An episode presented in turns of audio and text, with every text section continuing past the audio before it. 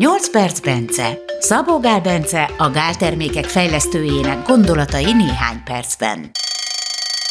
Vagy kicsit hosszabban. Elértünk az utolsó B-vitaminhoz, a B12-höz.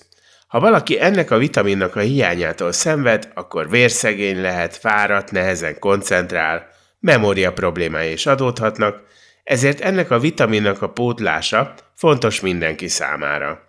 Bence most elmondja, hogyan érdemes rendben tartani a B12 szintünket. B12 vitamin csak állati eredetű élelmiszerekben fordul elő.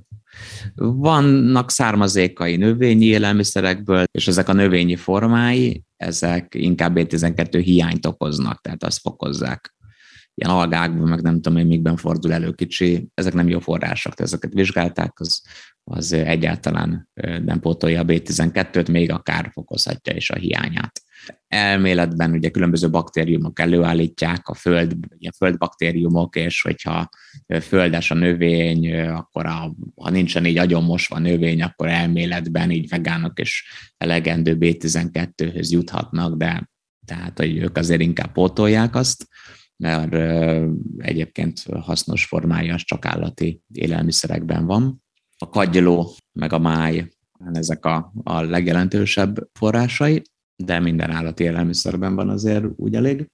A hiánya itt is megmutatkozhat ilyen neurológiai problémákban, fáradtság, ingerlékenység hasonlók, részt vesz a metilációban, meg tehát a sejtek folyamataiban. Egyébként az élelmiszereinkben hidroxokobalamin van, metilkobalamin van, és adenozilkobalamin van mindegyik forrásban ez a három van, van amelyikben ez van, amelyikben az van nagyobb arányjal, mondja a metil és az adenozilkobalamin ez a kettő az aktív formája, hát akkor szedjük az aktív formáját, de itt ugye megint csak az van, a sejtek mielőtt hasznosítanak, de ezt le is mérték, adenozil meg metilkobalaminnal is, hogy megjelölték az adenozil, illetve a metil csoportot valami izotoppal, és azt nézték, hogy tehát az, az, az lehasad, a sejtbe ugye, tehát az csak a kobalamint használja föl, így nézze mindegy, hogy milyen formába vittük be, mert az úgyis lehasad.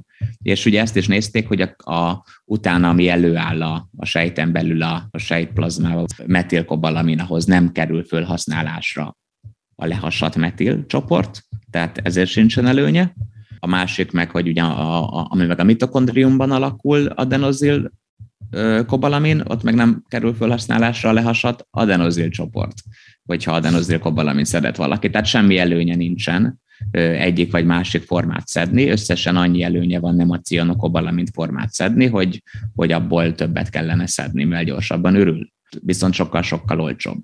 Ennek ellenére én is a metilkobalamin formát javaslom inkább, mert annyival nem drága, tehát ez is olcsó, mégis csak jobban felszívódó, maximum, hogyha valami liposzómába zárná valaki az aktív formát, akkor tudna egy az egybe aktív formaként széthasadás nélkül bejutni a sejtbe. Újabb kérdés, hogy mi a helyzet a különböző szopogató tablettákkal? Ha valaki szopogatja, akkor, vagy, vagy nyálkahártyásan használ B12-t, hogy akkor sokkal jobban felszívódik. Erről vannak vizsgálatok, és nincsen, nem, nem vettek észre különbséget, ez lehet, hogy csak azért van, mert valahogy a nyálban is lebomlik, van valami ilyen oka is, de lehet, hogy egyszerűen csak sokkal tovább kellett volna szopogatni mert hogy viszonylag hamar ugye lenyelődik. Tehát nem biztos az a lényeg, csak hogy nem biztos, hogy ezek a szájspré, meg szopogatós, meg stb. változatok jobbak, mint ha csak simán lenyelnénk. Még egy érdekesség itt a B12-nél, hogy bármelyik formáját is nyeljük le.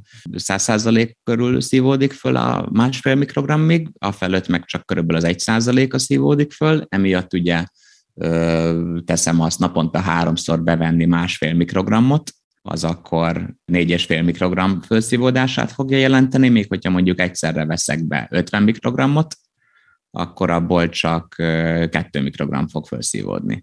Annak csak az 1 százaléka fog a, a másfél mikrogram fölötti részen, és akkor az 50 mikrogramnak ugye 0,5, és akkor másfél plusz 0,5 fog felszívódni 2. Tehát valójában 4,5 mikrogram három részletbe bevéve, az több mint kétszer olyan hatásos, mint 50 mikrogram egybe bevéve. Ezért is van egyébként ugye a multivitaminunkban, ugyan a kapszulában van 100 mikrogram, de az italporban, ott hát eddig 200 volt, most levettem 100-ra, mert ez is sokszor, ami nem baj, hogy referencia tartomány fölé viszi a B12 vérszintet, de felesleges.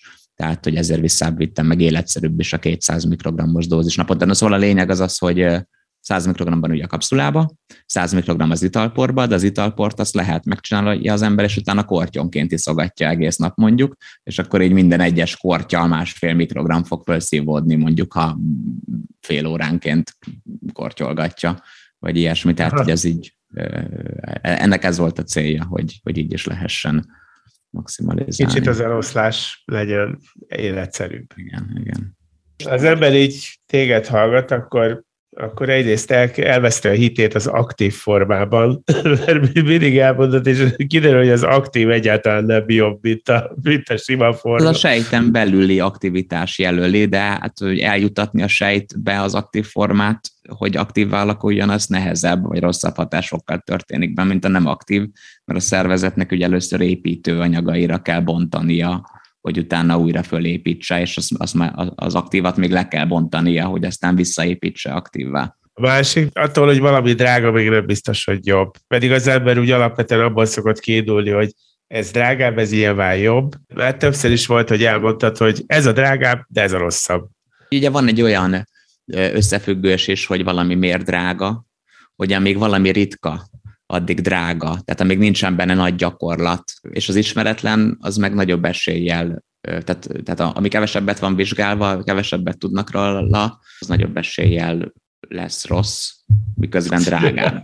Tehát van egy ilyen összefüggés is. Tehát nem, nem, nem mindig csak a minőség mutatója az ár. Mondjuk az ember előbb-utóbb csak észreveszi, hogy nem hat. És ez meg rossz érzés. Nem feltétlenül, nagyon sok mindennél, ugye, aminél, ahogy említettem, vannak olyan dolgok, ahol nincsenek így észrevehető tünetek a hiányállapotnál, csak utána nem tudom én tíz év múlva az embernek lesz valami baja, nem azért, mert azt a terméket szedte, hanem azért, mert nem egy másikat szedett, ami jobb lett volna, vagy nem pótolta a hiányát, és akkor a hiány miatt kialakul majd valami betegség, de ő nem fogja tudni, hogy ez a betegség ennek a hiánya miatt alakult ki. Erre mondják, hogy, hogy itt az emberi döntés hozza az eredményt, vagy az eredménytelenséget. Muszáj eldönteni, és és nem mindenki lehet fejlesztő, hogy ezt a dolgokat tudja muszáj hinni valamiben, és abban dönteni. Hát, hogyha valami fontos, annak muszáj nem hinni, hanem utána nézni.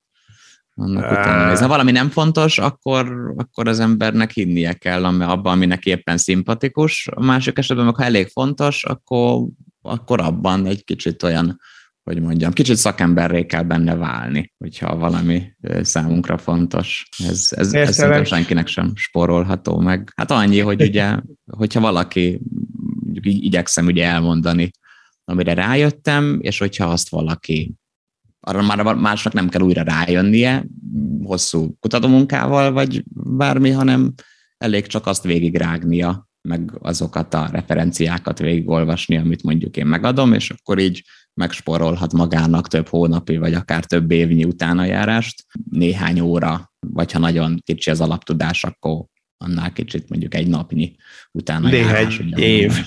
De hát annyi nem, annyi nem. Tehát, hogy, hogy ennyit lehet. De, de alapvetően igen az, hogy, hogy valaki csak úgy megmondja azt, hogy mi a jó, és utána azt csak úgy elhinni, azért, mert ő szimpatikus, vagy olyan okosnak hangzott, amit mondott, vagy ilyesmi, az nem jó ötlet hanem fontos, fontos azt, hogy tényleg ezt úgy végig is rágni, megérteni. Nekem lenne egy nagyobb fogadásom rá, hogy az emberek többsége szerint dönt. Ez a marketing lényege. Hát igen, igen. Az emberek többsége szerint dönt. Én, én, én ugye alapvetően nem rájuk koncentrálok, hanem arra, aki szereti megérteni, de közben pedig örülök neki, hogy aki e szerint dönt, az is sokszor engem talál szimpatikusnak, vagy hogy mondom, és akkor mellettem értem, döntött, de jobban örülök akkor, hogyha ténylegesen végigrágja a megértés, nem szimpátia alapján dönt, hanem megértés. Jövő héttől karácsonyváró adásaink következnek. Gellért Gábor vagyok, és hallgassatok 8 perc Bencét, mert megspórolhatok néhány éjszakát az internet előtt.